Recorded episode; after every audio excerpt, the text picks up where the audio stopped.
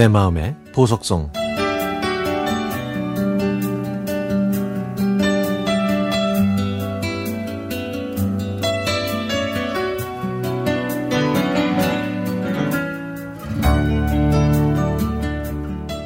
저는 현재 학교에서 방역 업무 일을 하고 있습니다.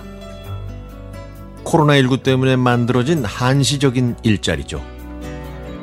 학생들의 발열 체크뿐만 아니라 쉬는 시간과 급식 시간의 거리 두기, 또 급식 지도, 건물 소독 같은 일을 하고 있답니다. 1학기 때는 남녀공학 학교에서 일했는데 2학기는 이곳 남학교로 출근하고 있죠. 저는 조금이라도 경험이 있으니까 잘 해낼 수 있을 거라고 생각했지만 커다란 어려움이 찾아왔습니다.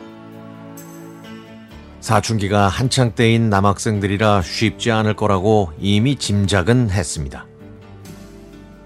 그럼에도 불구하고 저는 안녕 얘들아 다음 수업이 뭐야?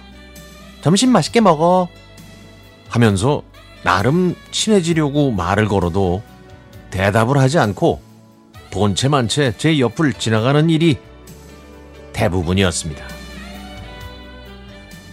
이렇게 간단한 말도 무시하는데 모여있지 말고 거리두기 해라. 마스크 잘 써야 한다. 실내에서 뛰지 말라. 이런 말은 씨알도 안 먹히죠. 제가 먼저 학생들한테 안녕 이러고 인사를 해도 받지 않고 무시하더니 곧바로 앞에 가는 선생님한테는 공손하게 허리 굽혀서 인사하는 모습을 보고 기분이 묘했습니다. 아이들도 영향력이 있는 사람과 그렇지 않은 사람을 구분하더군요. 또 같이 근무하는 남자 동료한테는 인사를 하지만 제가 나타나면 교실 문을 닫아버립니다.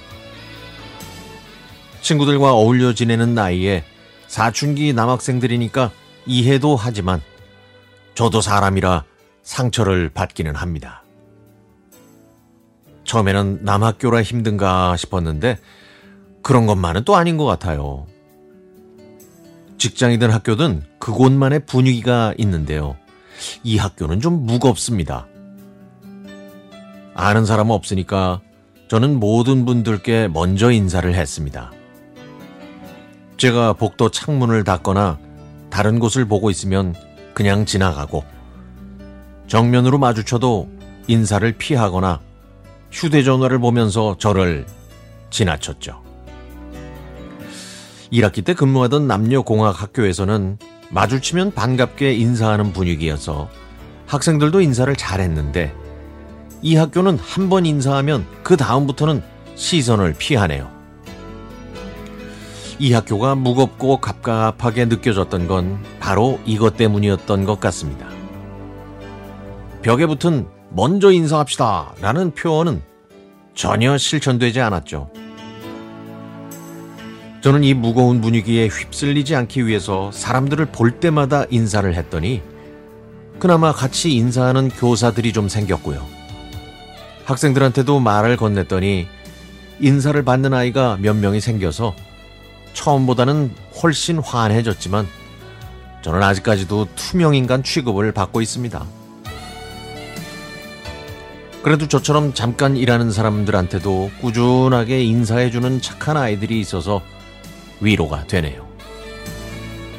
제가 이 학교의 분위기를 바꿀 순 없지만 저도 여기 오래 있으면 같이 어두워지게 될까봐 크게 걱정입니다.